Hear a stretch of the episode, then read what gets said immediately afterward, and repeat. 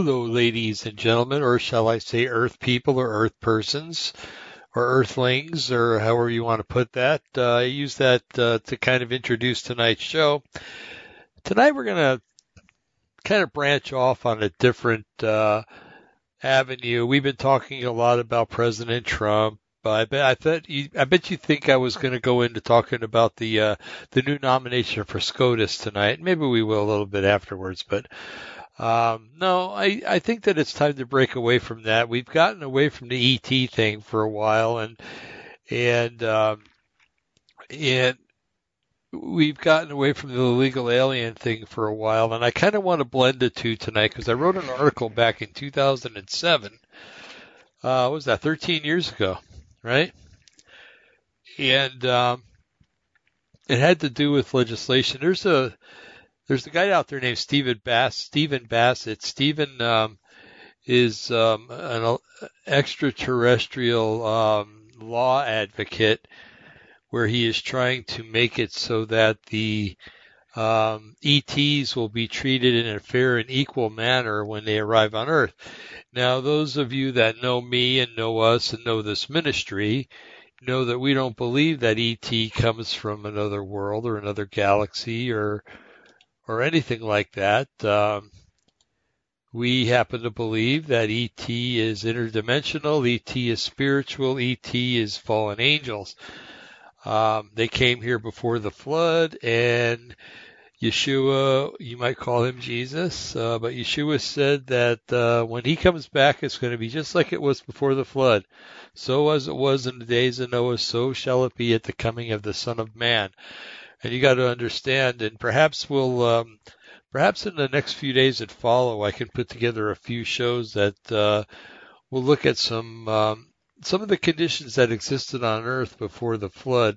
Not necessarily climate wise, although one of them deals with that, but people wise and giant wise and sons of God wise and where the sons of God came from and who they were. Uh, and we're all um, relating this to Genesis 6, of course. But um, anyway, Stephen Bass has been trying, and, and folks, you got to realize that. Um, excuse me. Back in 2007, Stephen Bassett was a real big thing. Um, back then, we would go down to Roswell every year, and Stephen Bassett would be down there to talk. And he would talk about the ET agenda and and how we should be nice to ET when he gets here because ET is a nice and pleasant group of people, uh, different races, but um, and how they deserve to be treated fairly when they get here. Um, yeah, hogwash. Um, any advanced race in this fallen universe is going to try to subdue a race that's less advanced than they are, and we know that. Uh, just look what happened to Native American. Now, I'm not by no means a uh, uh, ardent I support the Native American cause, uh, but uh, I'm not, you know, a, wounded knee kind of person that goes out and protests. I don't protest anything to tell you the truth, and to my, I guess that's to my shame because I should be out protesting at abortion clinics and stuff like that. But um, no, I'm for I'm for their cause. I realize that they've been um, severely persecuted, and there a lot of their land was taken away from them, and um, and I do feel for that, and I feel for them, and and if I had my way, I would take a state or two and just kind of give it to them. But uh, uh, which one would it be, and who do you want to displace? That's the whole thing. Anyway, um, but we're talking about people here. We're talking about human beings. We're talking about descendants of Ham, Shem, and Japheth, uh, who were descendants of Noah, who was a descendant of Adam, who was created by God. Uh, we're talking about human beings. We're talking about the the people, the the beings that uh, Yeshua came down and died on the Christ on the cross for. He uh, was called in the Old Testament or the um, the Tanakh. He's referred to as a kinsman redeemer. Uh, a kinsman is a family member, and uh, in the Old Testament, there there or excuse me, the, the uh, Tanakh uh, there used to be a provision to where if a person was uh, like slated, let's say um, you found some guy sleeping with your wife and you killed him. Well, your wife would have to be killed because she's an adulteress, but you'd have to be killed too because you took a life.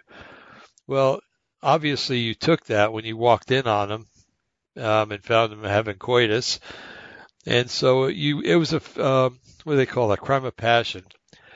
And so what you would do is you would um, uh, flee to a city. There are a certain amount of cities in Israel where uh, such people could flee to, and as long as you stayed in the city, you were you were they were called sanctuary cities of all things. You know, you got all these liberal nut jobs out there that are are they're uh, claiming their cities to be sanctuary cities, and it's really a biblical concept, except they hate God and they don't want anything to do with God. But they'll borrow the sanctuary city idea from him. You know, I'm telling you, what what hypocrites, what ludicrous people that we have in this world these days. Um, but anyway, uh, so uh, Jesus or Yeshua was a kinsman redeemer who came and died for us. He died for human beings that are that is people that have 46 chromosomes, 23 from the mother, 23 from the father, and not anything else, not any Nephilim, not any fallen angels or anything else. He came to die for mankind, um, and he will come back to straighten the world out and uh, make us make this a better place for us to live in someday. But there's going to be um, hell on earth before that happens. As you know, when I'm doing my nighttime shows. By the way, I never said it was the 26th. It still is the 26th of uh, September uh, 2020, the year 2020. And it's uh, approximately 11:42 p.m. So we probably started the show about 11:38. Um, that's my guesstimate. I'll look and uh, I'll really be surprised if I'm right about that. Um, anyway, so let's uh, let's get cracking here because I don't want to be on the radio all night. I really don't.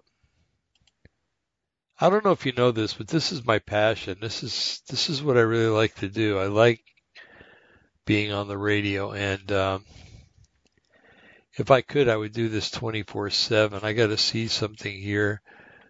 Um, I got to put this back down to 100% on the Zoom. Okay. So like I said, this is an article that I wrote back in 2007 and I got to change the copyright on it. Um, it's still copywritten. But, um, anyway, I'm thinking out loud. Sorry. It's, it's titled uh, Illegal Immigrant Legislation and How It Will Benefit the Ultimate Illegal Alien. Okay. And all I ask is that you uh, you go along with me on this. You listen first before you make any judgments. I'm not picking on people that are coming into this country illegally. I will call them illegal aliens because that's what they are. Um, it has kind of come to an end anyway, or severely uh, come to a almost a, a complete halt with the uh, building of the wall and, and uh, taking back of our border, our southern border. Very few people are getting across anymore.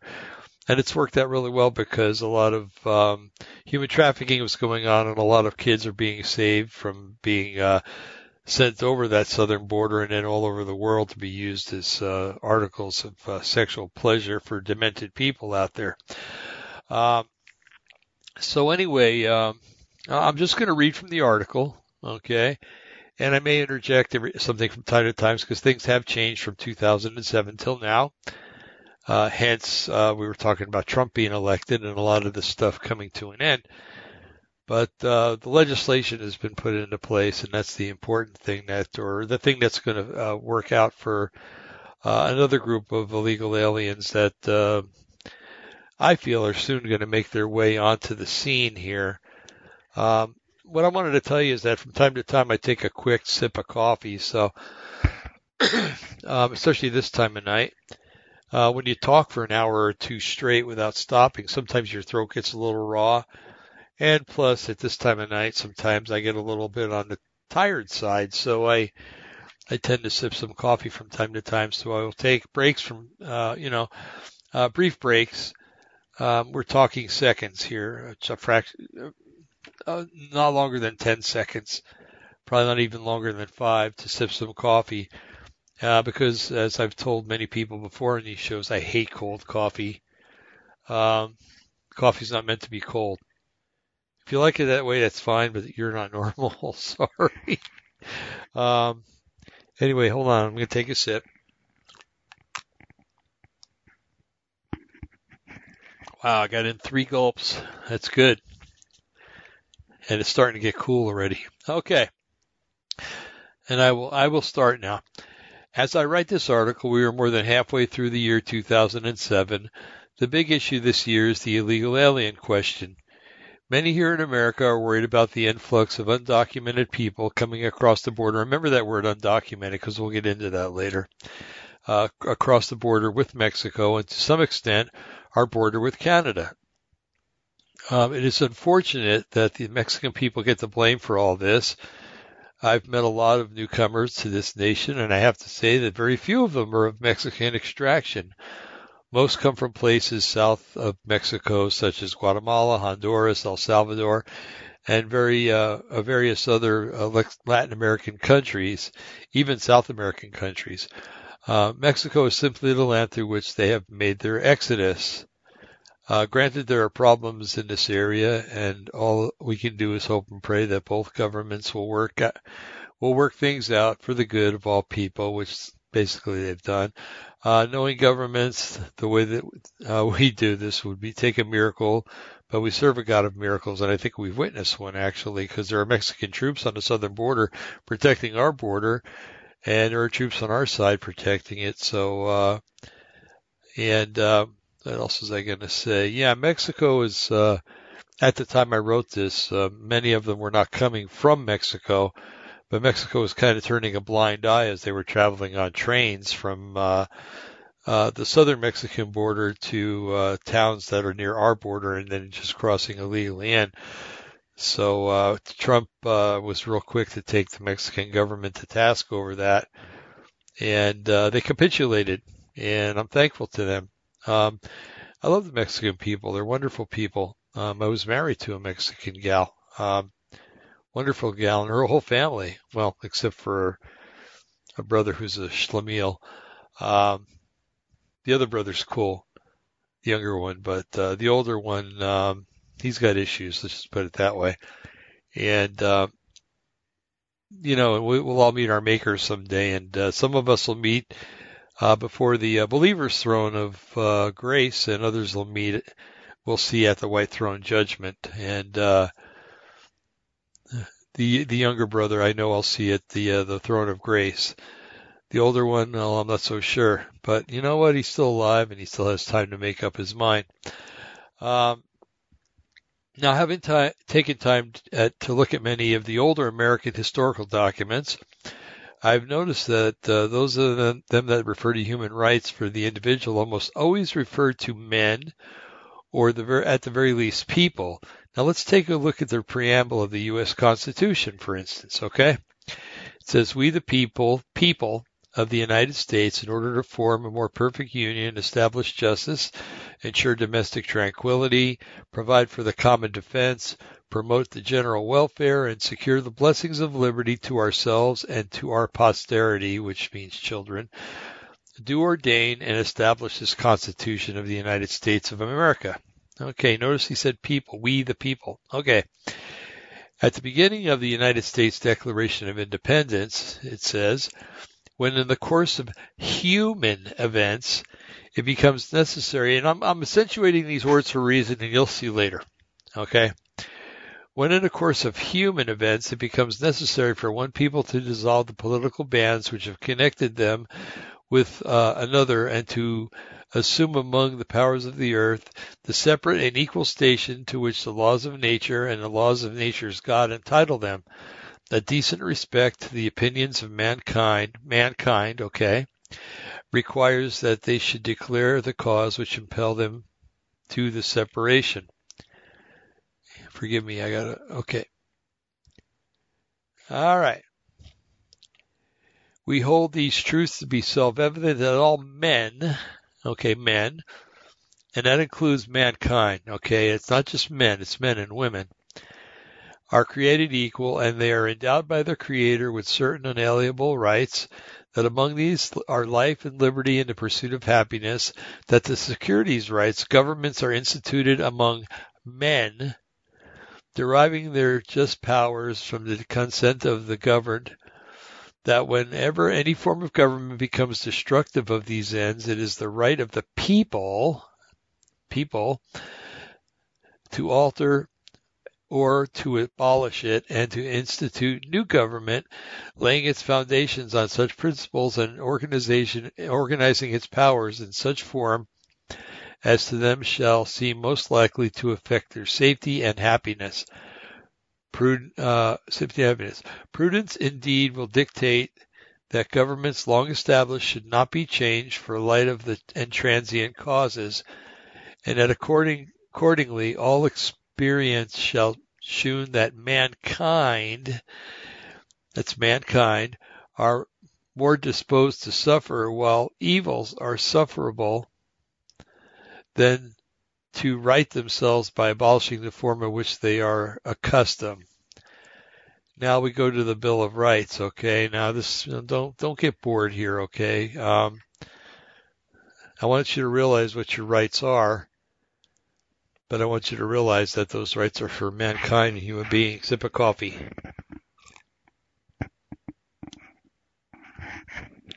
Got to get it down while it's warm. Okay, the Bill of Rights and the amendments to the Constitution. The conventions of a number of states having at the time adopted the Constitution expressed the desire, in order to prevent uh, misconstruction or abuse of its powers, that further uh, declaratory and restrictive clauses should be added, and as extended, extending the ground of public confidence in the government will best ensure the uh, beneficence end of its institution. Okay, ends of its institution.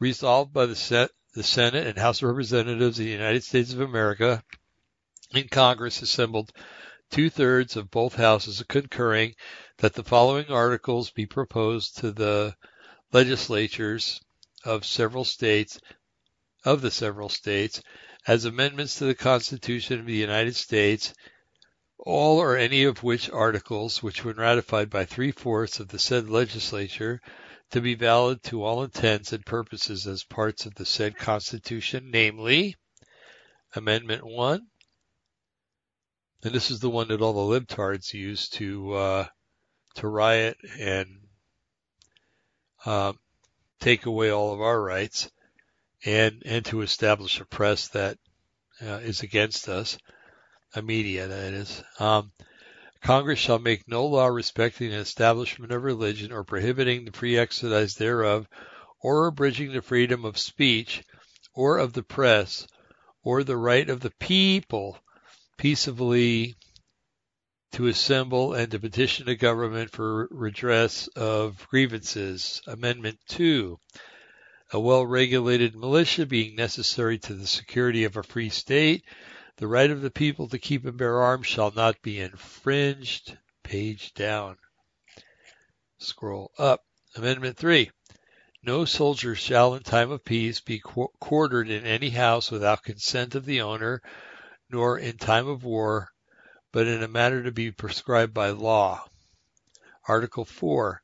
The right of the people to be secure in their persons, houses, papers, and effects against unreasonable searches and seizures shall not be violated, and no warrants shall, is- shall issue but upon probable cause supported supported by oath or affirmation, and particularly describing the place to be searched and the person or things to be seized. That went down the toilet with uh, after 9/11. Um, Amendment 5.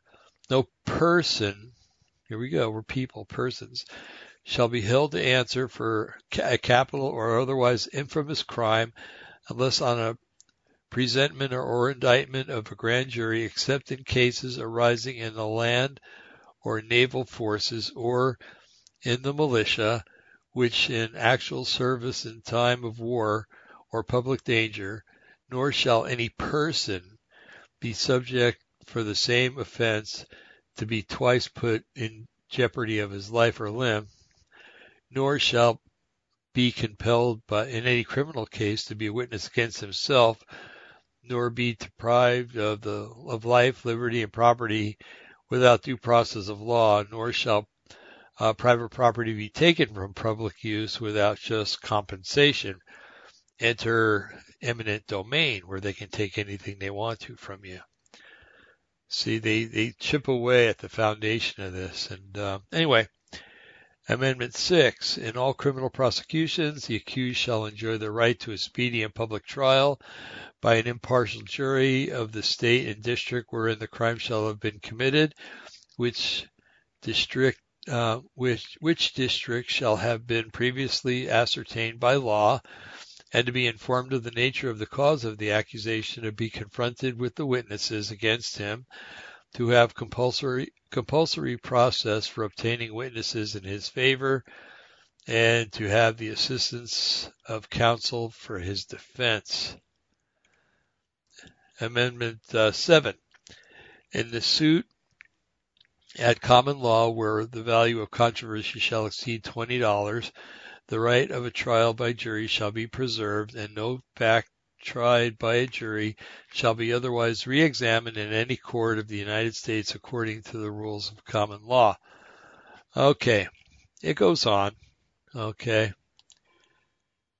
Now, I might as well go to the 10th Amendment. Okay.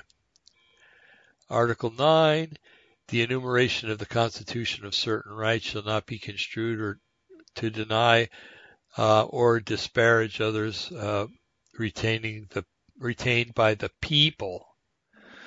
Amendment 10. The power is not delegated to the United States by the Constitution nor prohibited by it uh, to the states are reserved to the states respectively or to the people.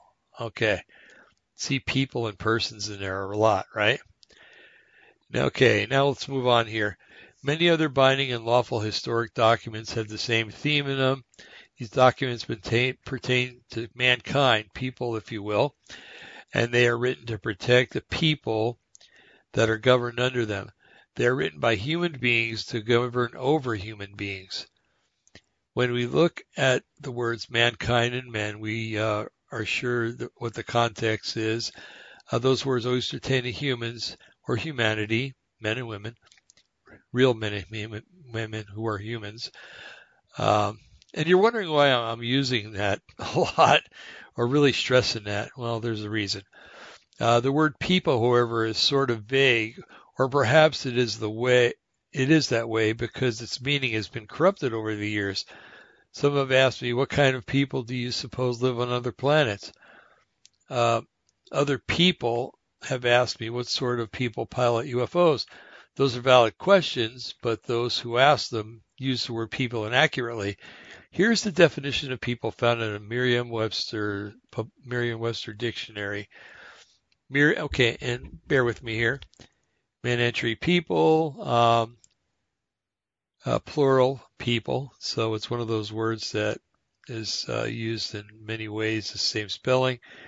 Etymology, Middle English, People from Anglo-French popol, people, pupil, from the Latin populus, okay, which is where we get the word population. Anyway, first definition, plural, human beings making up a group or assembly or linked by common interest. Uh, definition two, plural, human beings, persons, often used in compound instead of persons, salespeople, often used attributively, people skills. Uh, definition three, plural, the members of a family or kinship. We're all of one family, we're humankind. Jesus came to be a kinship redeemer, remember? Kinsman redeemer. Okay, um, meaning number four, plural, the mass of a community as distinguished from a special class, disputes, disputes between the people and the nobles, often used by the communists to distinguish communists from other people.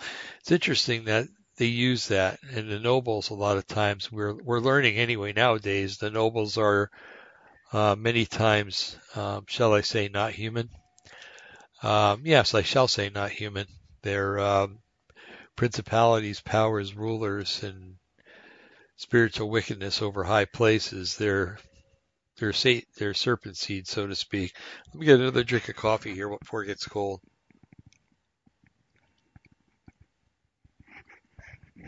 Okay, there'll probably be one more of those before it's all over. um, let's see. Uh, number five, plural peoples, a body of persons, persons, okay, so it's a bunch of people, human beings that are united by a common culture, tradition, or sense of kinship that typically have common language, institution, and beliefs, and that often constitute a politically organized group. And six, the body of enfranchised citizens of the state. You'll find that citizens always refers to people too. Uh, so it isn't hard after reading the definitions above that the word people refers to human beings exclusively.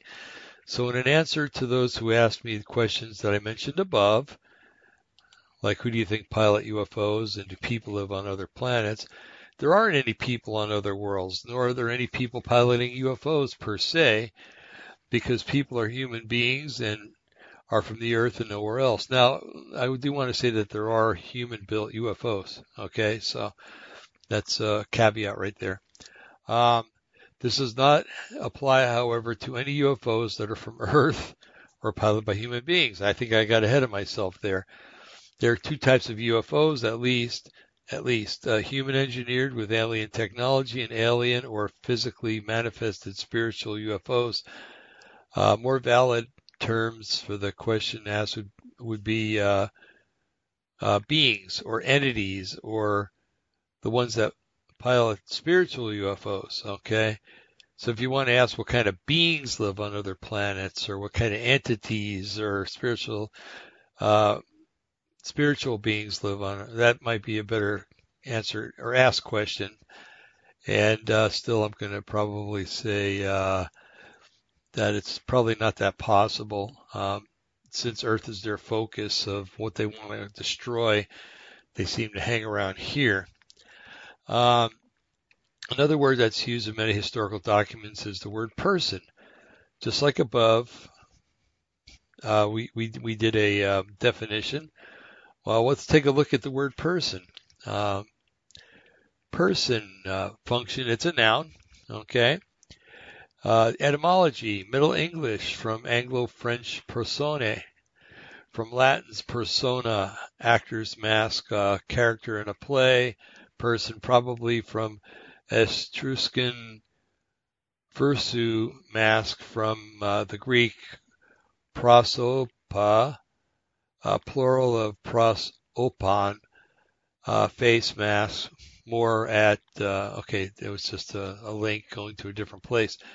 Okay, meaning number one, human, individual, sometimes used in combination, especially by those who prefer to avoid man in compound application of both sexes. Uh, number two, a character or part in a play or a guise.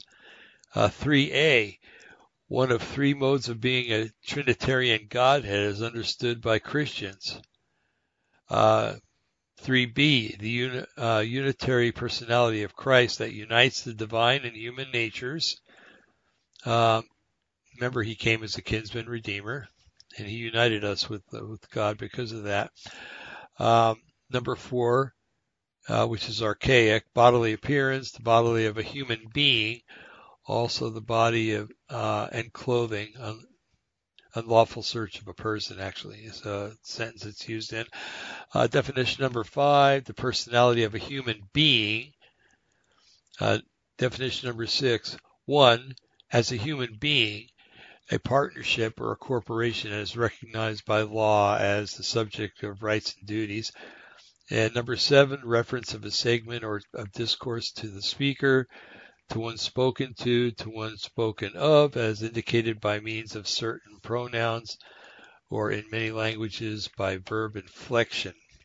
So again, it always refers to human beings when you hear the word people or person. Okay.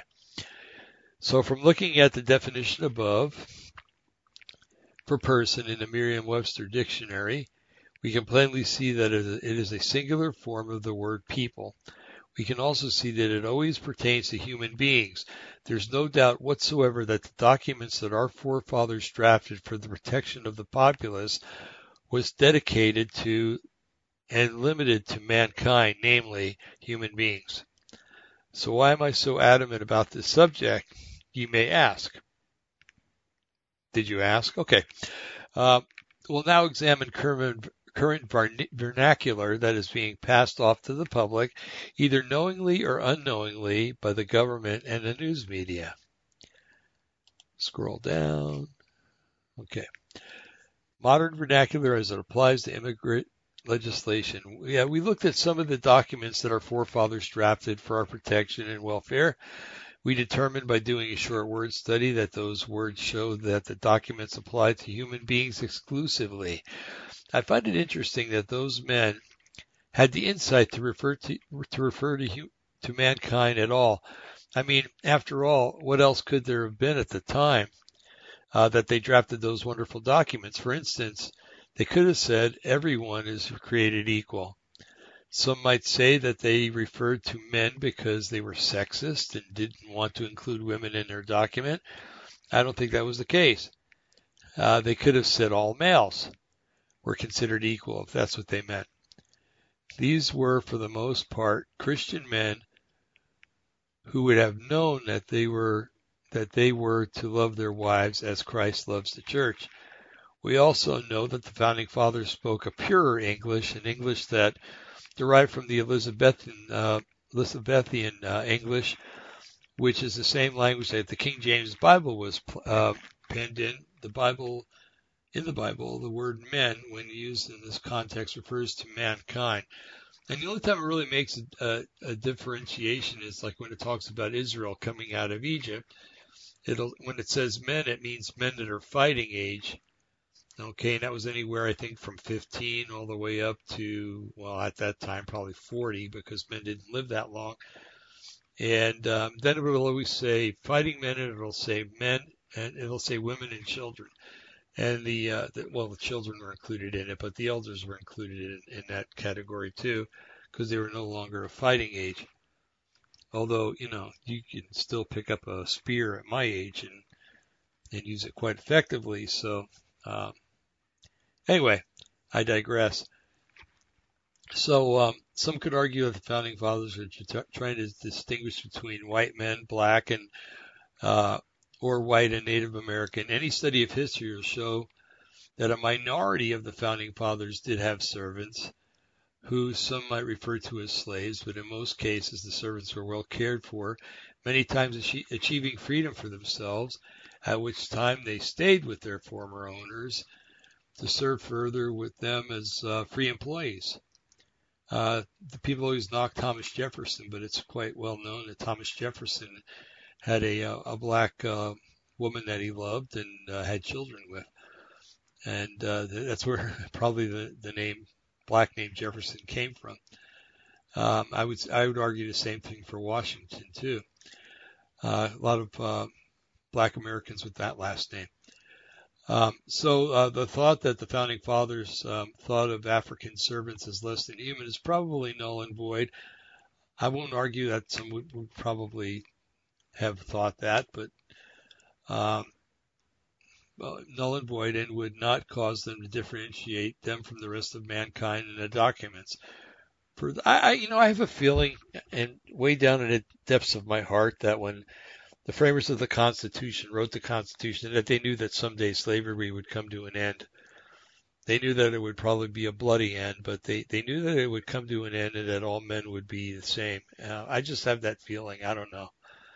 Um, furthermore, when, when Protestants arrived in America, they saw the Native American not as a subhuman individual, but as a savage or a heathen.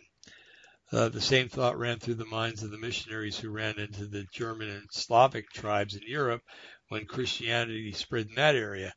They weren't seen as subhumans, but as people who were steeped in, the, in hedonism and the occult and who needed to be saved by the blood of Yeshua HaMashiach. So we can pretty well assure, be assured that when the founding fathers used the words men in their documents, they were referring to all descendants of Noah, uh, not uh, that it's uh, that it. Excuse me, maybe I made a typographical here. All the descendants of Noah, that is, all of them who were were human beings.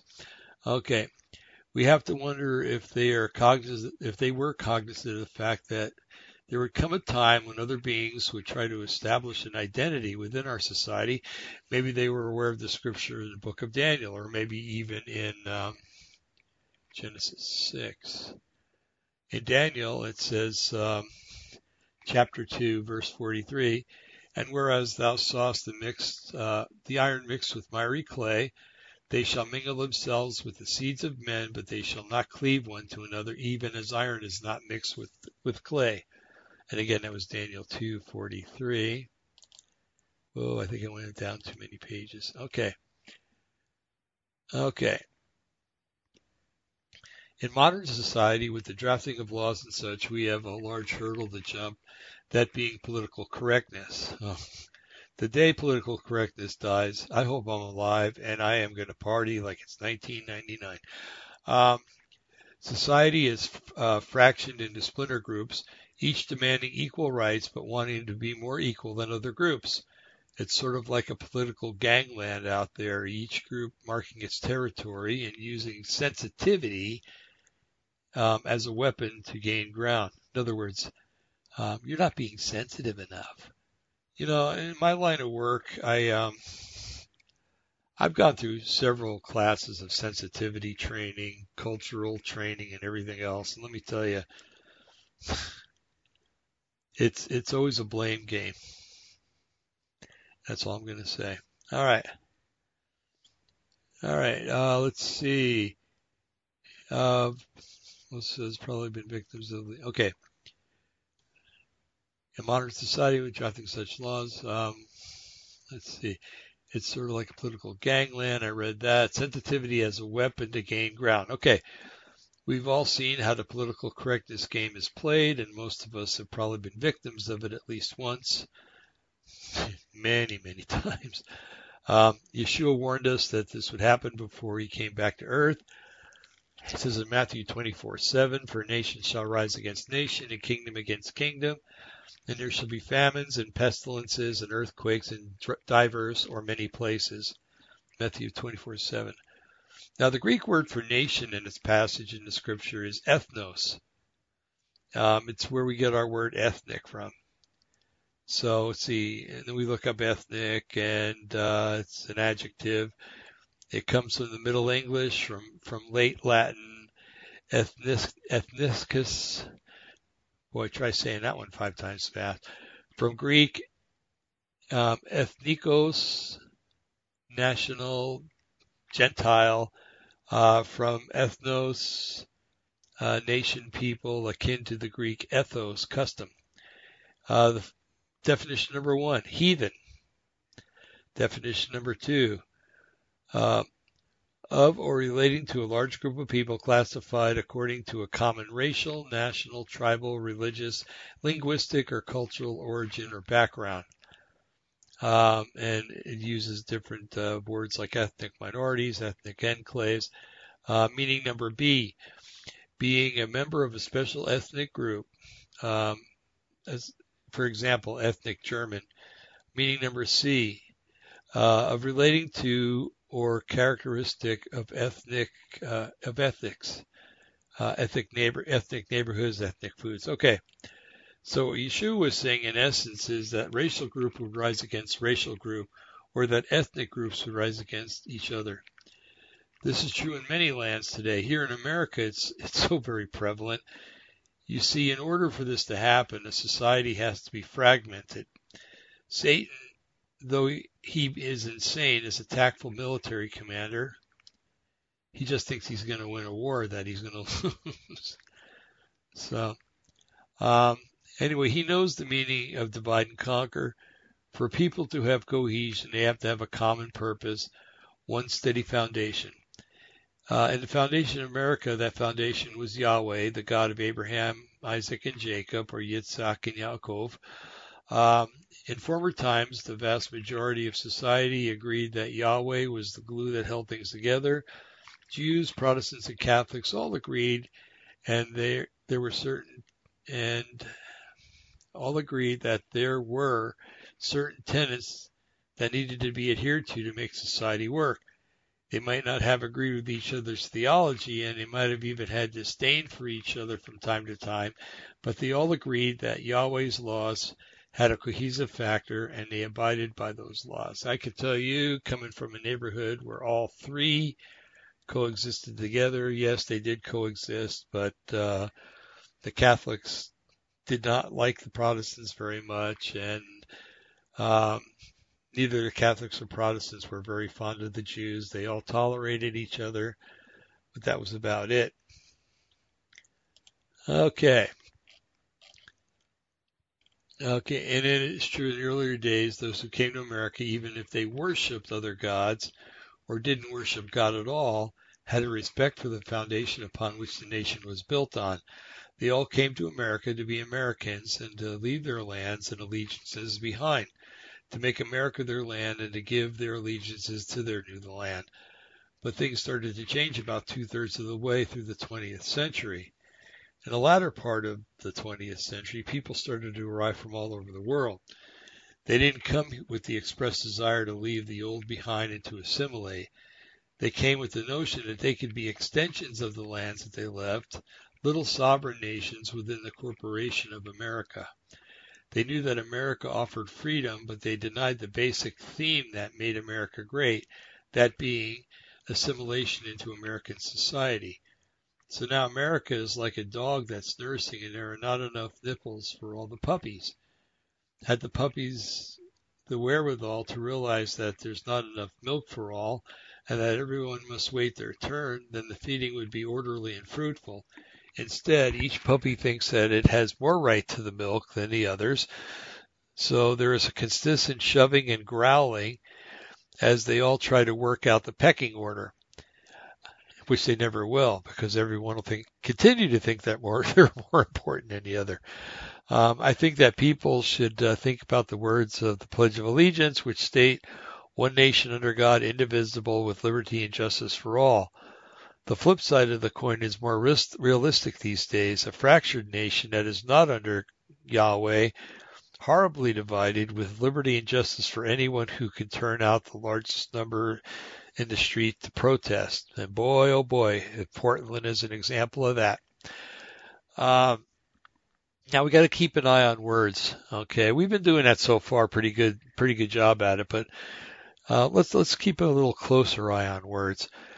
The thing is that uh, we as citizens in a mostly free society need to be careful of how words are used in the uh, proposal of new legislation. I think we can agree that those in public office and many in the judicial realm are corrupt.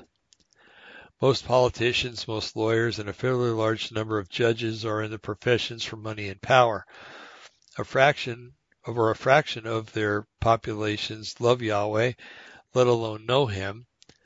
If they're not righteous people and Yahweh is the farthest thing from a mind, then they can't help but use their position for personal gain or to climb up the power ladder. There have been numerous accounts in recent years of legislators passing into law legislation that they've never really read through. Um, if they have read through it all, this is a pretty well serious matter to say the least. Um, take Nancy Pelosi, who, when it came to the Obamacare, said, "We'll never know what's in it and, until we pass it and we can read it." That's kind of bass backwards thinking to me, you know. That's like buying a car and then reading that you have 96% interest on it. You can't really complain afterwards, right? You signed it. You're supposed to read it. Okay, new paragraph. Politicians, for the most part, do not care about right or wrong anymore. They've cast away any scruples that they might have once possessed, and they've traded them in for greed and power. They give to the masses of people what they cry for, even if it's detrimental to those people, whether immediately or a long way down the road. As people become accustomed to getting what they want, they start to trust their leaders for many decisions, and after uh, after a longer while, they trust their leaders with every decision. Here's an analogy. Let's say that there's uh, 100 kids on a field trip and only three adults watching them. All the kids want candy to eat, but the, but the three adults say that it's not a good idea because it will help to advance tooth decay and It's just not healthy. Uh, but the candy vendor tells all the kids that the candy will be free as long as they eat his candy. So kids, being the way they are, they demand that the three adults let them have free candy. After a while of complaining and whining, the kids have to have their they get their way and they get their free candy from the vendor. Uh, you can only argue with kids for so long and then you finally give in. Trust me. Um, there are other groups of kids there too, and they start to complain to the vendor, telling them that they want free candy too. They too get the free candy. Well, a few months progress and the children are happy with their free candy, but then things start to happen. Some of the children develop cavities or tooth decay. Others are becoming obese, and in a few others, um, all the sugar has exacerbated the diabetes. And yes, you can get type 2 diabetes at a very young age if you have the genetic makeup for it. Um, I bet you thought this was the end of the story, right? Well, it only gets worse. Those candy vendors start to get complaints from the children. They're mad at the vendor and want to do something. So the candy vendor says, "No problem. I just so happen to have brother uh, uh have brothers. One's an excellent dentist, another is a renowned dietitian, and the third is an endocrinologist, and all three can help you with your problems. The only thing is that you'll need that you'll need to do is to let me uh, tax your allowances that your parents give you so that everyone can have these services. But what he doesn't tell them is that they are now the wards of his little enterprise and slaves to him and to his relatives. So just a couple of words. Free candy started problems that have major implications. I think that is um, that it was so aptly put in the movie Red October, Hunt for October, when the politicians in movies said to the main character, "I'm a politician, and when I'm not kiss- and when I'm not kissing babies, I'm trying to figure out ways to steal their lollipops." When we see legislation in any form, the first thing we that should come to our mind is what's in it for the writers of the legislation and how is it going to advance their position or agenda either now or in the long-term scenario. And it always does. That's why Trump's having so many problems these days. The reason why you're not getting another stimulus check, well, Nancy Pelosi wants to throw some pork in there and he won't allow it. So she's going to hold up your stimulus check and Trump's going to get the blame for it. Well, from most, from a lot of people, not from me and you. Okay, next paragraph. If anybody reading this were to take a look at the legislation that's been passed over the past 25 years or so, they'd realize that the wording have been used differently. For instance, the word people never really refers to everyone in a corporate body uh, of all the American people. Instead, it is used to refer to subsets of individual groups uh, of people in our society. Since society is so fractured, it can never be used to accurately refer to American people as a whole.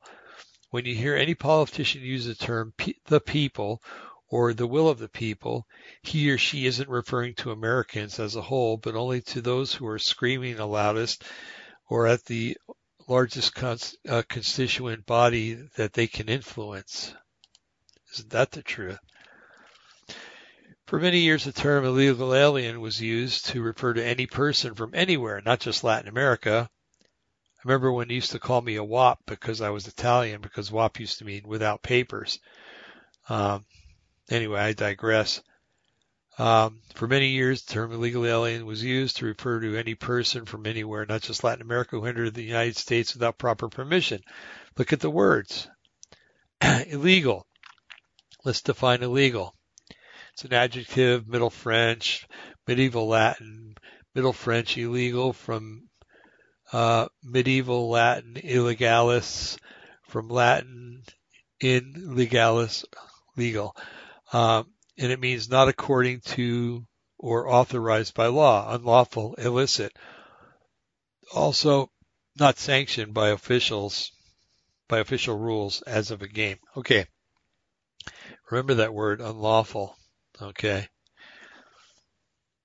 And let's look at the, look at the word alien. Okay. Um, now I don't know what dictionary this is from. It has to be a recent one. Um, let's see, the word alien again is a noun, a person of another family, race, or nation. a foreign-born resident who has not been naturalized and is still subject to the citizenship of a foreign country, broadly a foreign-born citizen. Extraterrestrial is the third um, definition, and the fourth one is exotic. Interesting. You know, 30 years ago, extraterrestrial would never be in there. But Merriam-Webster has decided to put that in there now. So it's quite evident to see that the term illegal alien refers to a foreign-born resident who has not been naturalized and who broke the law to get here. Keep in mind that one of the meanings of alien is extraterrestrial because that will figure into the equation later. Um, we have to remember, though, that we live in an age of political correctness, and the politicos have said that the name illegal alien isn't nice anymore because it could hurt the feelings of people. I'm banging my desk very quietly because it's late and my wife's sleeping. If I could, I'd throw the desk through the window right now. It might hurt the feelings of people. Oh my goodness. If I have to hear that term one more time, I don't care about people's feelings anymore. I care about whether they're going to hell or heaven. And if I have to hurt their feelings, let them know that they're going to hell so that they'll realize that they need to go to heaven. That's what I'm going to do. And if you don't like it, suck it up. Um, in order not to offend those who have skirted around the law, a new term has been invented, a more friendly term, undocumented worker. Let's take a word, let's take a look to see what those two words mean. Undocumented. It's an adjective. It means not documented, not supported by documentary evidence lacking documents required for legal immigration or residence. That kind of says illegal to me, doesn't it? To you? And let's see.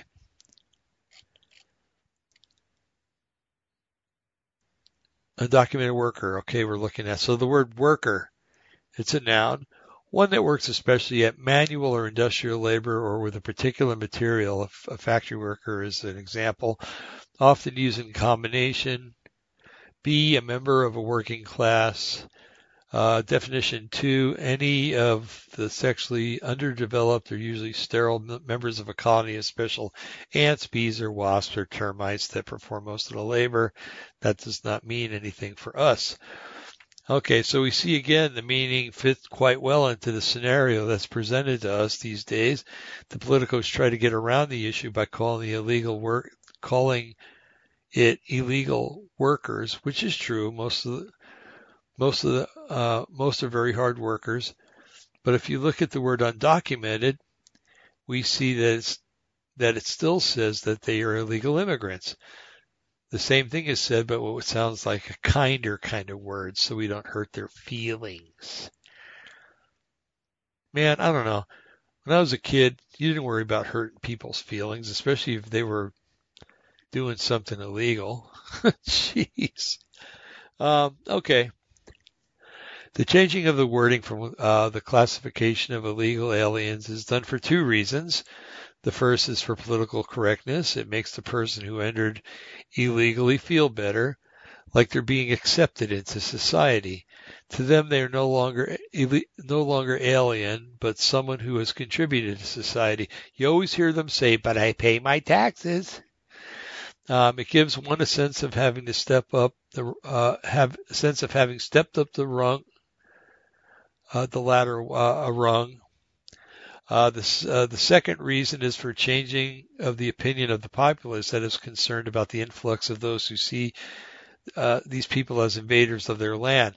It elevates the alien from criminal status to one of an individual who j- just has not gotten the proper paperwork and gives the assumption that um, the correct paperwork will remove the crime and the punishment from the crime from the person who entered into the nation illegally.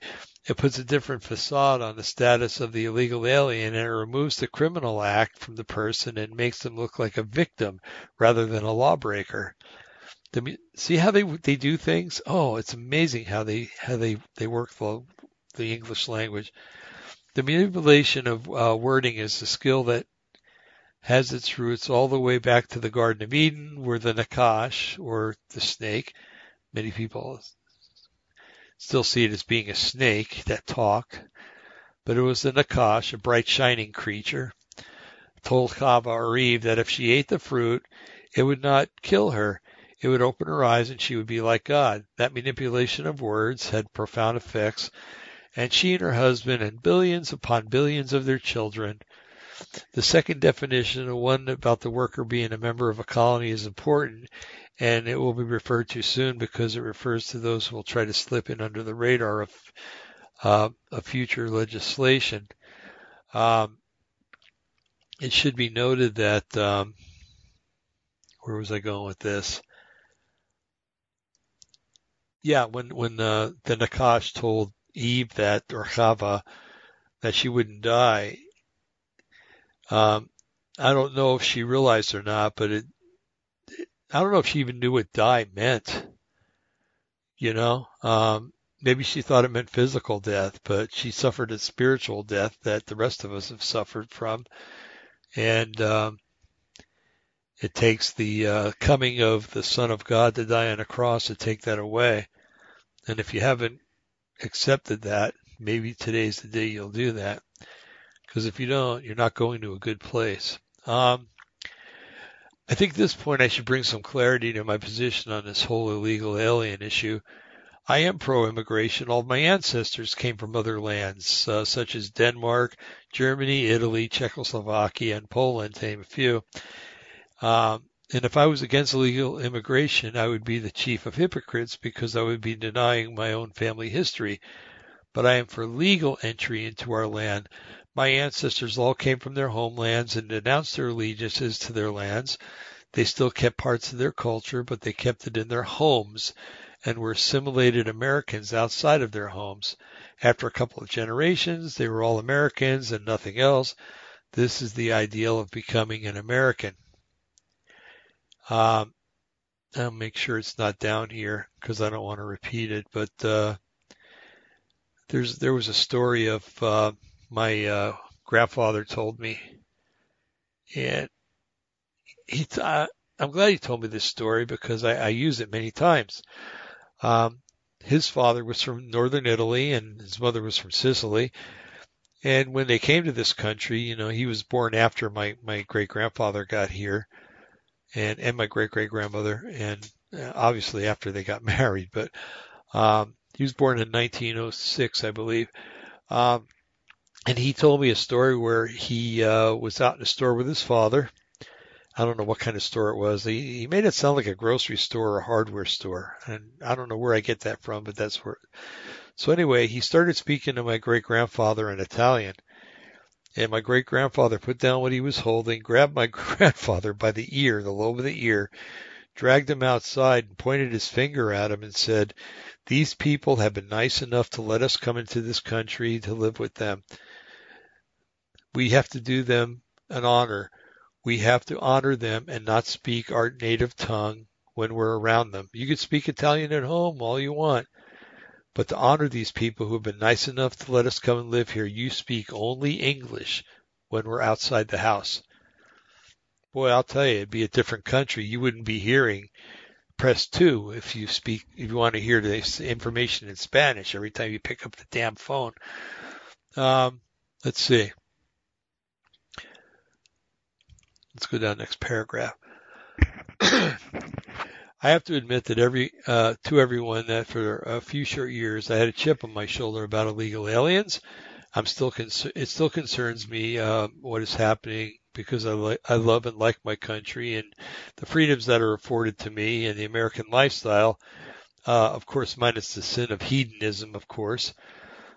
But uh, one day Yahweh got a hold of me during a time of prayer and he explained to me about Leviticus 26 or chapter 26, where Yahweh tells Israel that if they abide by his laws, that they would be blessed, but in turn, if they ridicule and mock Yahweh by turning to other gods and rejecting Yahweh, there would be negative implications for her actions. One of the negative results was that Yahweh would have foreigners come and possess their land since our founding fathers and generations that succeeded them placed the United States under the authority of Yahweh, then these same rules apply to this nation.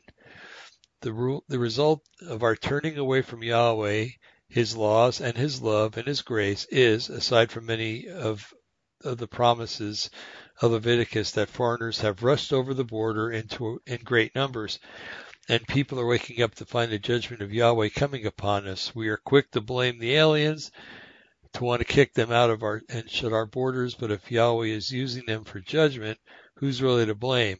We are. But Yahweh had more to say about the subject. For two centuries, America sent out many missionaries to foreign lands to preach the lost, to the lost populations of those lands. Back around the time of the 200th birthday of the United States in 1776, we took a turn towards the worse, setting the sights on ungodly things and even passing legislations to make ungodly things uh, legal and protected under the law. As each year progressed, we became more ungodly, and we sent less and less missionaries out into the lost, uh, lost, out to the lost people in foreign lands. Sorry. The thing is that these people still need to hear the gospel of Yeshua HaMashiach. So Yeshua told me that one of the reasons why so many people are flooding over the borders is this. Since you won't go out to preach to the lost, I'm bringing the lost to you. Many of those who are spilling over the borders have been chosen from the before time began for salvation, and Yahweh is going to use any method that He can to bring the message to these people. What are we as believers in Yeshua need to be doing?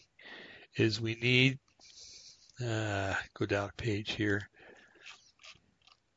We need to step off our high horses, humble ourselves, and start asking these people to come to church. We need to introduce them to Yeshua. They're not going to get a relationship with him through the holy through the Catholic Church. We need to show him to them. So if anyone reading this has hatred for illegal aliens in human form, I would suggest that you put aside your hatred and pick up Yeshua's banner and lead the lost to salvation in him. And when you think about it, what action do you really think he would favor? Right? Okay, let's get down to the real crux of the matter. So who else could benefit from the new legislation? I think that just about all of you who are reading this can agree that we live in strange society and it's getting stranger every day. And boy, it's been 13 years since I wrote this and it's gotten even stranger. Um, for reasons why only Yahweh knows, He's chosen for me to live in the capital of the strangest state. That's California. That was back in 2007. Now I live in Oregon, and it's just as strange. Uh, every strange and bizarre fad comes from one of two places on Earth, Europe and California. And since so many Californians live in Oregon, I guess I can include that here too. Um, over the past 40 years or so, there's been a push for people to believe that animals should be given special rights status the main impetus of this push is from socialist circles and from those associated with the environmental movement, all of which seem to adhere philosophically more to the Hindu, Buddhist, and other Eastern religion ways of looking at things. Much of the animals' rights premise has its roots in Hinduism and their belief in reincarnation.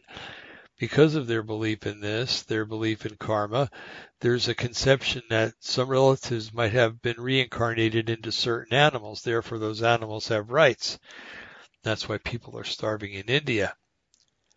Um, you don't want to eat the cow because the cow might be grandma that died three years ago and re- was reincarnated into the cow. Um, when you did get down to the crux of the matter, that's what it is. Okay, next paragraph. In the environmental movement, um, these thoughts have to be, have been further perverted into the belief that lower life forms have rights, and even trees and other flora have rights also. Not too far from Sacramento lies the town of Davis. Davis is, is a university town, and with that title, it's attached to the strangeness that is all its own. Several years ago, the good people of Davis, Davis noticed that the frogs were dying on certain roads during mating season. So the city spent $14,000 to build a frog tunnel under the road. The frogs don't care though, and they ignored the tunnel and still get run over. it's too bad frogs can't read English. You could put a sign out there that says frogs enter here. But, uh, you know, frogs are frogs. They're going to do what they're going to do. Another story about this insanity is illustrated in the Great Butterfly Caper. It seems that some of the wonderful people of Davis realized that when cars drove on the road that traverses through farmlands, that there was a lot of yellow butterflies killed by the cars on that road. Their solution was to propose legislation that the road not be used during certain hours of the day to protect the insect. Thank Yahweh that cooler heads prevailed and that this legislation, that this major thoroughfare did not close down. And I say that because I used to drive that thoroughfare to get to work every day. Um, butterflies are attracted to light. They're attracted to the, the headlights of your car. So yeah, they're going to be attracted to your car no matter where you are. Anyway, I don't want to go there. Uh, there's a scripture in, in, uh, well, there's a scripture I'd like to read. Let's put it that way. Uh, and it pertains to uh, this madness of the the liberal mind. Um, and I'm in full agreement with Michael Savage that liberalism is a mental disorder. Uh, the scriptures from Romans 1, and it's from uh, verse 22 to 25. Professing themselves to be wise, they became fools and changed the glory of the uncorruptible God into the image made like to corruptible man, and to birds, and to four-footed beasts, and creeping things. Wherefore God also gave them up to uncleanliness through their lust of their own hearts, to dishonor their own bodies between themselves, who changed the truth of God into a lie, and worship and serve the creature more than the Creator, who is blessed forever. Amen. Okay. I think it's quite interesting that that uh, the place where these sorts of practices are performer is is in or around college towns. Um, in these towns where people profess themselves to be wise, uh, the most foolish things are done. The education of the righteous man or woman is a wonderful thing, and it will be used for the glory of Yahweh. But the education in the hands of an immoral and ungodly person is like putting a gorilla, uh, like put, letting a gorilla play with uh, a case of nitroglycerin, and it's only getting worse. Um, but aside from animals and other earth creatures, what other beings will, uh, will modern society ascribe rights to? Over the past four decades, our society has been bombarded with the notion that there's life somewhere else in the universe. You hear it all the time. You know, you watch cable television, it's all over the place. Why would Travel Channel have UFO shows on it? You know, and shows about ancient aliens. Um, there's there's an agenda. Anyway, okay, we've been bombarded with the notion that there's life somewhere out there in the universe. The American Space Agency, known as NASA, the National Aeronautics and Space Administration, has recently taken off their facade that it has weren't for uh, all these years saying that they didn't believe in life and weren't searching for life outside the universe. Now they're saying that they're interested in finding life in places other than the Earth. For many years they kept up the masquerade, telling us that they were interested in exploring space for the purposes of colonizing it. But those of us who knew better had them figured out a long time ago. I mean, why send a Voyager craft with a plaque telling of our location in space and a gold recording album uh, introducing us to whoever is out there if they don't have an agenda, right? No, the purpose has always been to find life and discredit Yahweh's word and Yahweh himself. But to this date, nothing has been found, and it is our contention, my contention, that no corporeal life will be found either. Understand that, no corporeal life. Corporeal means life that has a body and blood flowing within inside of it. Now, I don't discount that there are going to be planets where there are insects or planets where there are trees, um, but I don't see any intelligent life out there. Now let's look at the word alien, okay? Oh, wait a minute. I, I skipped a whole. Okay, I skipped the whole paragraph. Uh, while those of us in the Messianic realm who have studied the origin of UFOs, extraterrestrials, and the like have found that these entities are fallen angels, the world still believes that they are visitors from other worlds, or from our future, or ascended masters who have evolved into higher life forms. Because of the status uh, that the world bestows upon them, they they're the ultimate uh, ultimate alien, not from the confines of Earth, but visitors from the vast reaches of space. The fact is that they play tag with our military aircraft, appear on the scene uh, uninvited, and abduct people against their will. And it's pretty good evidence they are here illegally. Let's look at the definition again uh, of alien, a person of another family, race, or nation. Pardon me while I scroll down a foreign born resident who has not been naturalized and is still a subject or citizen of a foreign country, broadly a foreign born citizen, extraterrestrial or exotic, and illegal. Um, etymology, uh, well, we won't go into that. Unlawful, illicit, also not sanctioned by official rules as of a game. Interesting, isn't it? It's interesting how um, you know how, well, you don't live in farmland, probably like I do. Maybe some of you do. But as, as you go along, you watch farmers and you watch how they work the land. Okay. You just don't go out and plant seeds, you know. Maybe Johnny Appleseed did that, right? And I doubt that he planted any orchards. But um, the farmer goes out and he uh, he looks at his land and he says, "What am I going to plant this year?" Um, he consults other farmers. What are you going to plant this year? Well, I was reading that this year is going to be kind of dry, so maybe soybeans would be a good thing to plant, or you know, maybe this or that. You know, and they they all talk with one another and they all come to a common consensus. Now, I live in um, a county here in Oregon that dubs itself the grass seed capital of the world. And if you have a grass allergy, you don't want to live here. Um, unless you like taking um, allergy medicine and inhalers and stuff like that.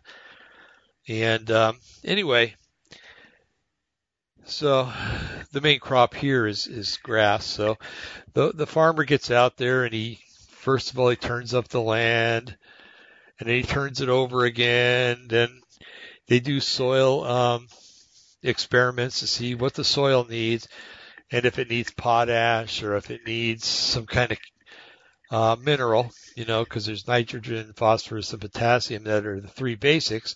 If it's short of one of those, he puts that in the soil before he plants. And then he makes furrows, and then he plants into the furrows, and then he starts watering. So there's um, there's a uh, there's a way of doing this. There's a method, okay, and um, so things like this um, extraterrestrial um, legislation that we're going to look at, or that we have been looking at, we're kind of building up to it. Um, like we've been building up to it, the farmer builds up the planting, and also the ultimate illegal alien works the field in order to get his way when he comes, or it comes, should I say. Um, so this is all leading up to something, okay? Um, don't think that it's all about Mexicans coming over the border. Yes, it is, but it's all the prep. It's all prep work. It's all um, working up to a certain crescendo. If you've listened to any of the um, the classics, um, Beethoven, Mozart, you notice that the music starts out kind of mellow and then it builds up to a crescendo. It, it starts out mellow, like maybe with a flute or maybe with just one violin and all of a sudden other violins join in and then cellos join in and maybe a piano and then the horn section kicks in and then all of a sudden it's like this big band that's playing. It's it's really magnificent music. You should try to listen to it if you haven't um, and you really can acquire a liking for it. Um, especially if you lay there with your eyes closed listening to it, because you can almost imagine. I always, I always listen to music like that, and I imagine things happening. Like I imagine the creation story um, when I'm listening to certain music, or I'll imagine. Um, oh, I'm trying to think of a certain. Well, anyway, it's not important, but you know, if, if you have an imagination, many of you, many of you are younger and you don't. You never learn to imagine things. Um, but it's not too late. You can put down the video games and start using your brain um, for good things. Okay. Video games are a waste of time. One of the biggest wastes of times I've ever seen in the entire universe. Um, anyway, when you get to heaven, if you're a believer and you get to heaven and God says, well, what did you do? Well, I was really good at this one video game. You know, he's going to say, I don't even want to talk about what he's going to say. Um, okay. So then we looked at illegal, unlawful, or illicit. Now let's talk about uh, where they claim to be from. Well, before mankind had the ability to reach into space, these entities claimed to be from Venus and other planets in our solar system. Okay, some of them said Jupiter. Well, good luck with that. Um, yeah, you'd, you'd have to be, um, you'd be on a one plane basis if you came from Jupiter because you get crushed down into one plane with all the the pressure on that planet. Anyway, um, so they claim to be from Venus or other planets in our solar system.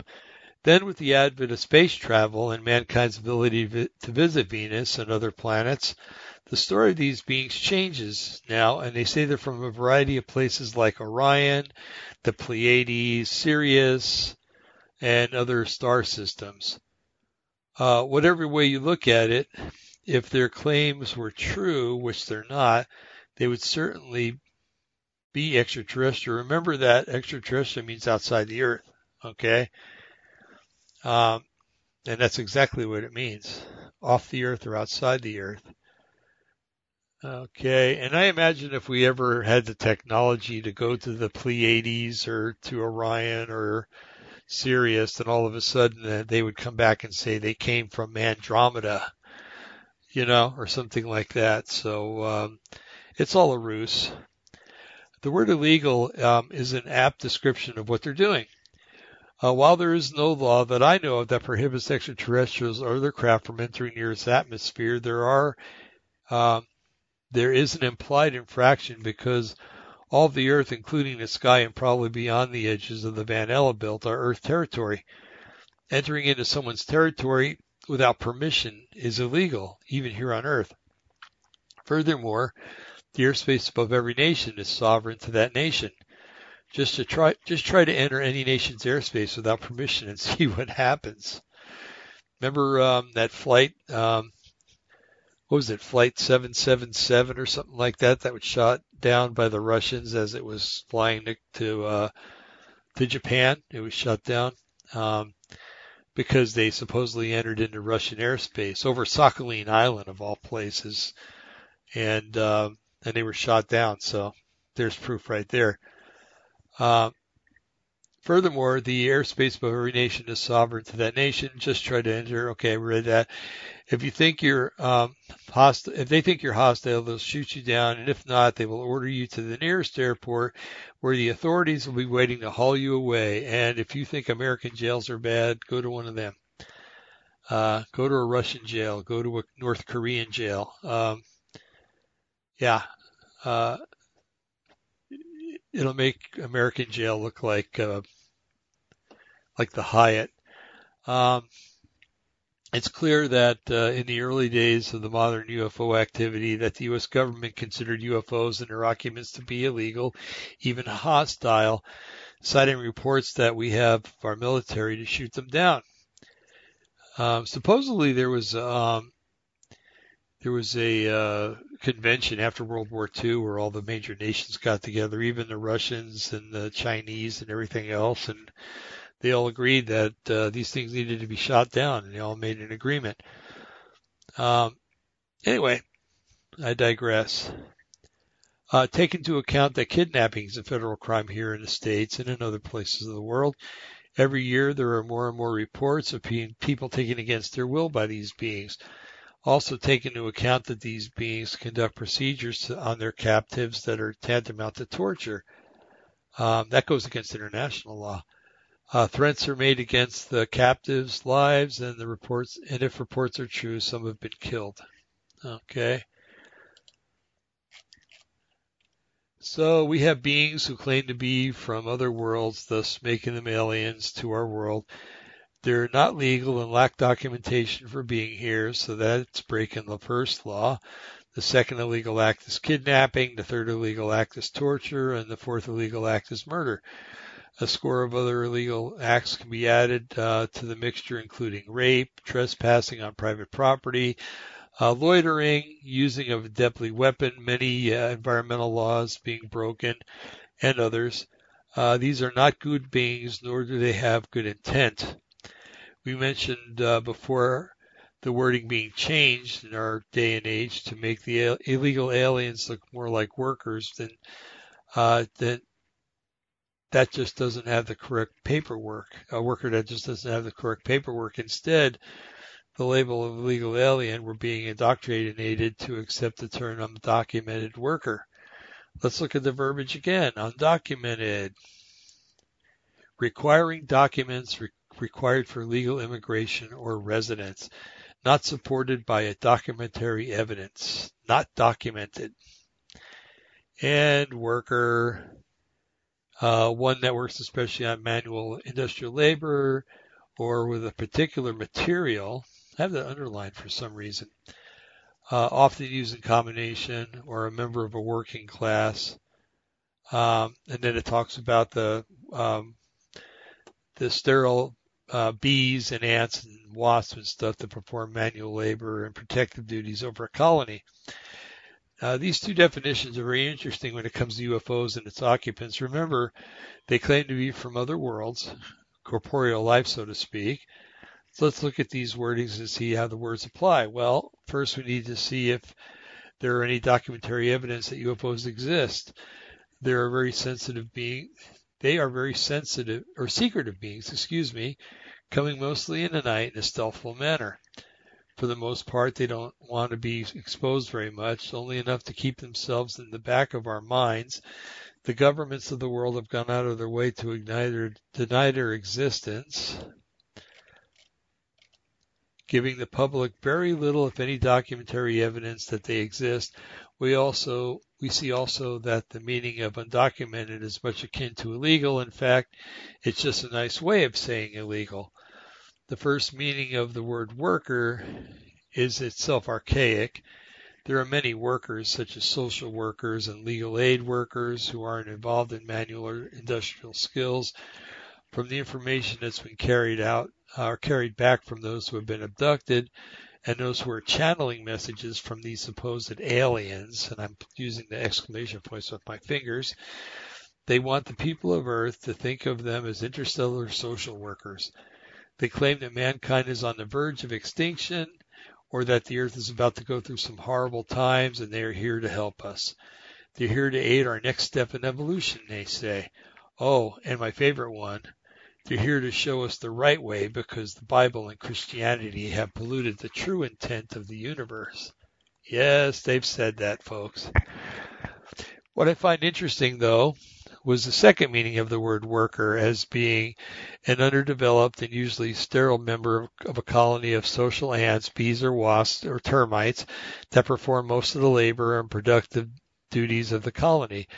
The first thing that stuck with me was that a lot of people say that when they've been abducted, their captors reminded them of insects. Uh, many say that these beings were the beings who were that were in control look like praying a praying mantis or some other insect. Um, Many abductees have reported their, that their captors had no visible sexual organs. The captives also have reported that sperm and ovum have been taken from them, and that action being explained by their captors as an attempt to make hybrids between themselves and humans. And another thing that was striking is that some of the abductees have reported that the aliens seem to work in what they describe as a hive mentality, that they all work together like ants or bees would do in a hive that parallels the, that parallels between the definition and actions of the supposed extraterrestrials is striking to say the least. Hive mentality, like sterile bees and termites and stuff like that. Interesting. So what it all, what does it all add up to? Well, it's quite simple when you think about it. We've seen how the globalists have taken what is illegal entry into the country and how they've equated it with uh, being just a poor undocumented worker that needs the right paperwork here to be illegally uh, to be here legally. Um, when they talk, they rarely use the word pers- uh, the words people or person anymore. They've taken the individual out of the equation and have replaced him or her with social groups and races and nationalities. And they're using the word individual a lot lately too, folks. Um, an individual could be anything. Your dog could be an individual. Your cat. Um, if you have a rabbit, it could be an individual. Okay, the next step will be to equate all the Earth's people under one banner, under one world. There will be a vacuum left when the whole world is under one banner, and this will be natural because every person wants to be uh, individual and to be part of a special subset. In science, we learn that vacuums like to be filled, and this one will be filled with by the introduction of an extraterrestrial into everyday life of into the extra an extra with extraterrestrials being introduced into everyday life of human beings. Of course, we know that they will be fallen angels or perhaps demon possessed drones in disguise as space aliens. There will be many on Earth who will oppose these entities. Humans aren't too kind when it comes to accepting people or things that are unfamiliar. But the entities will explain that they know that they aren't know that they aren't from here and aren't provided for by law. They will say that they are workers who have come here from for a long time, observing humans and helping us along in our evolutionary process. They've been our interstellar social workers who just want to help. It's probably that it's a probability that immigration law will have a loophole that will fit quite nicely through it. So the uh, the help with the help of the globalists and the uh, ignorance of most human beings, the space brothers, they use the quotation fingers again, will be accepted in society. So it's important to know that whether through ignorance or blindness to the situation or through willful doing, our leaders are putting into law or will put into law legislation that will allow fallen angels into the in the guise of space aliens to enter into our society and lead many astray and probably lead society too. Um, what does that mean for Christian and Messianic believers in Yeshua? Well, we have to look again at how the words are being manipulated by those in power. One of the key words today is the word fundamentalist. The word means someone who sticks to the fundamentals of what they believe in. For the true believer in Yeshua, it means that we take God's word, the Bible, to be the inspired word of the living God, and we take it literally. The fundamental person believes that the Bible is un- uncorrupted from cover to cover and it takes precedence over all other written words and the laws of men, especially when those laws go against the tenets of God and His Word. Back in the middle of the 20th century, some citizens saw the need for to form militia groups here in the states. All of them saw the erosion of American society and corruption of the American government and the legal system, and it concerned them. These groups were divided into two camps: the secular camp that stored food up food up in the hills to prepare for a bad day, um, and the religious camp saw Armageddon looming on the horizon. The second camp was divided into two camps, one being a, a uh, being the strange groups, people from religious fanaticism to Christian cults. The other group was just a group of people who wanted to have a place to get away when things started to get bad. They wanted to move their people away from all the craziness to keep them in the seclusion of the backcountry and to protect themselves from what they assume will be anarchy in its highest degree. And again, I say, look at Portland. Um, in 2020, I say that. Well, as the 80s and 90s progressed, some of these militias turned anti-government and the government took notice. The government infiltrated these groups, jailing some, killing others, and chasing the fugitives who escaped them. Because many of these groups had some sort of religious dogma, they were labeled as religious fundamentalists. Uh, the name was changed later to Christian fundamentalists because many of these groups' uh, religious values were based on New Testament foundation. But unfortunately for many, the new media and the government began to label all these groups as Christian fundamentalists. Later, the media and the government expanded the definition to anyone who holds the Bible to be sacred, the Word of God. To make matters worse, for anyone who considered themselves a fundamentalist, there came on, the horizon another group that was labeled as fundamentalist Islamic terrorists came on the scene, and the media and the, and the politicos started with their word games yet again. Because these terrorists were Islamic and mostly and most of the oil producing nations are Islamic nation too are Islamic nations too. Um, it was uh, thought that best that political correctness be applied again. So instead of being called terrorists, they're now referred to as fundamentalist Islam. Whether this was put into force because we didn't want to offend the terrorists or maybe we didn't want to affect the flow of oil probably will only be known by a select few. In 2001, a group of these terrorists commandeered some commercial airliners, and I'm going to change that to some some airplanes and crashed them into the World Trade Center in New York City and also the Pentagon in Washington and a field outside in um, Pennsylvania, which was commandeered by some patriots, supposedly. Uh, whether we know if this is all true, we probably will never know, but um, some speculate that it was a government job, and I'm tending to go in that direction. Um, President Bush declared war on the terrorists, mainly Al Qaeda, and after a time of uh, after that time, most terrorist organizations rallied around Al Qaeda, and thus they are today, or were then anyway. After that came um, ISIL and ISIS, and um, ISIS has just about been defeated, but uh, who knows? Uh, the thing about all this is that, that now when American public hears the word fundamentalist, they immediately think of the terrorists, those in uh, in fragments of the militia or also a group of me- a group that the media thinks is expedient to malign. But what about the hardworking Christian who thinks that the Bible is the inerrant word of God? This person is a good person, a moral person, a model of society, never hurting anyone and wanting to bring salvation to his friends and family. Well, according to the label that the politicos and the media have manufactured, this person falls into the evil fundamentalist mold and is dangerous to everyone. I think that it's proper to assume that if anyone reading this or listening to this has publicly proclaimed your faith in Yeshua or Jesus and have argued in favor of the Bible or any other thing that the politicos think is dangerous, then you are on that list somewhere as a fundamentalist or a fanatic. Count on it. Okay, this is page 19 of 22. So how does all this fit into the future when angelic entities come to the earth posing as helpers of humanity and salvation for mankind? Well, those of us who love Yahweh will know the truth. We will proclaim the truth to the world and try to bring God's knowledge of this. Next page. Matter to anyone who will want to listen.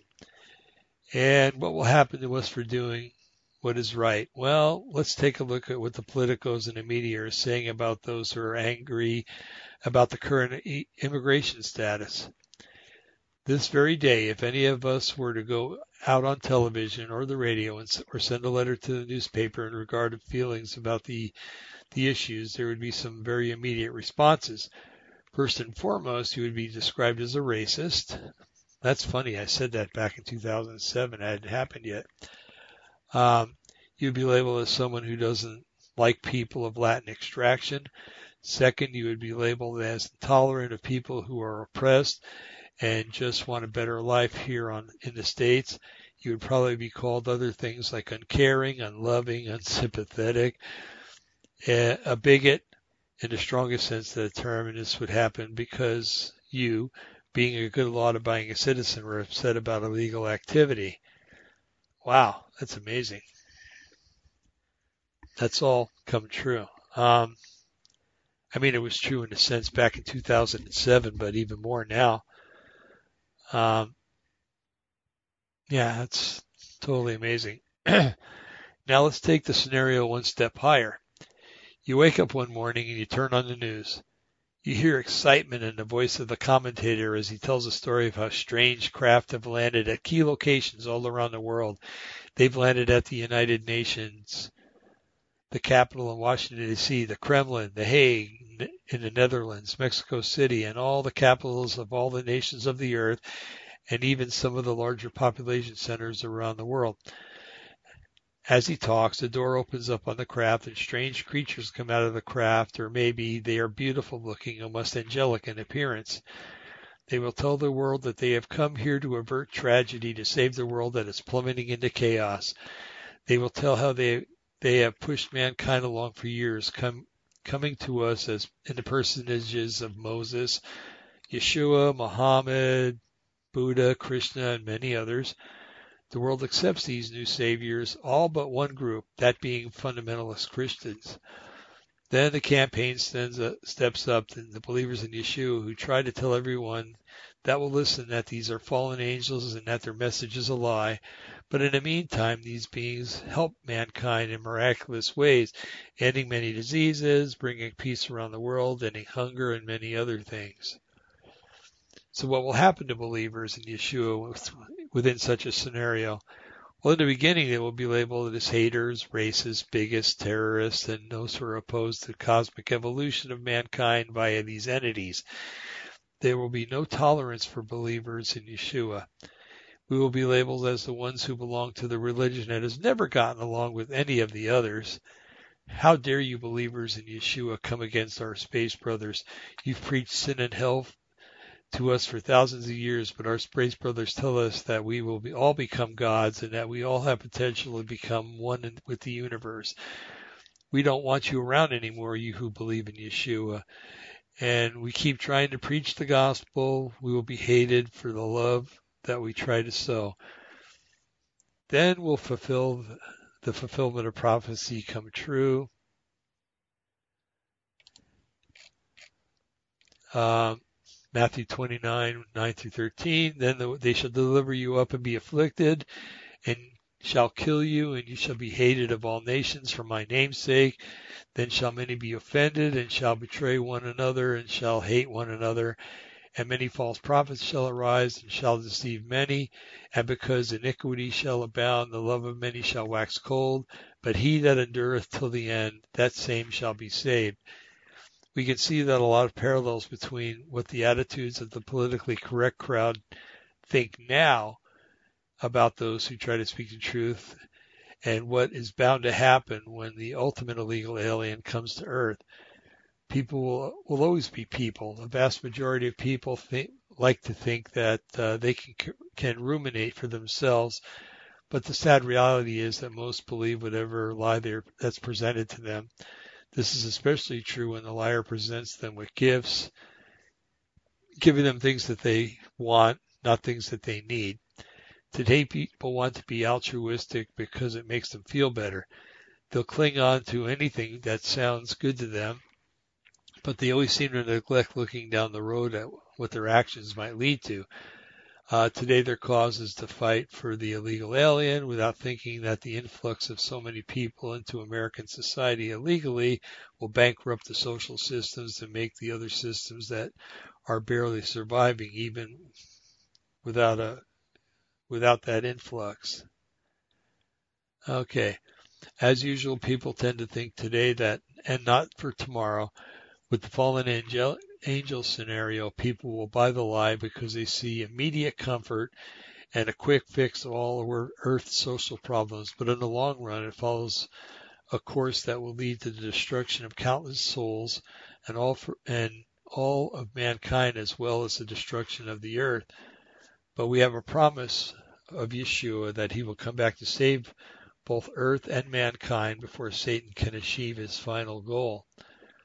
Uh, Matthew 24, 21 through 22. For then shall be great tribulation, such as not since the beginning of the world to, to this time, no, nor ever shall it be. And except those days should be shortened, there should no flesh be saved, but for the elect's sake those days shall be shortened. Now things to consider. I'd like to address now those who know that they're believers in Yeshua HaMashiach, just say Jesus Christ, those that know him in their heart, those who had a born again experience and live a born again life, those who have the Ruach HaKodesh or the Holy Spirit residing within them. As much as I really do not like the little Christian fads that come up from time to time, I have to use one of the phrases that is said so often. What would Jesus do? I think that if we apply that to every situation that comes into our lives and every little decision that we make each day, we would be much better for our short walk in this world. And down to the last page. In short, we need to evangelize the world. We need to prepare every soul that will listen to be ready for what is shortly coming down the road. We need to seek the heart of Yeshua so much more than we have been doing. We need to stop playing games with Yahweh and we need to get serious about our walk with Him. We need to start doing these things today, capitalize today, because what we do today will determine what our lives are like when the persecution and hatred comes to us.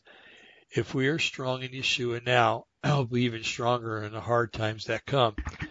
If we just languor in our pettiness uh, every day and every day act like these times aren't coming to us, uh, then when they do come, uh, they'll take us by surprise and many will fall away out of fear or lack of faith.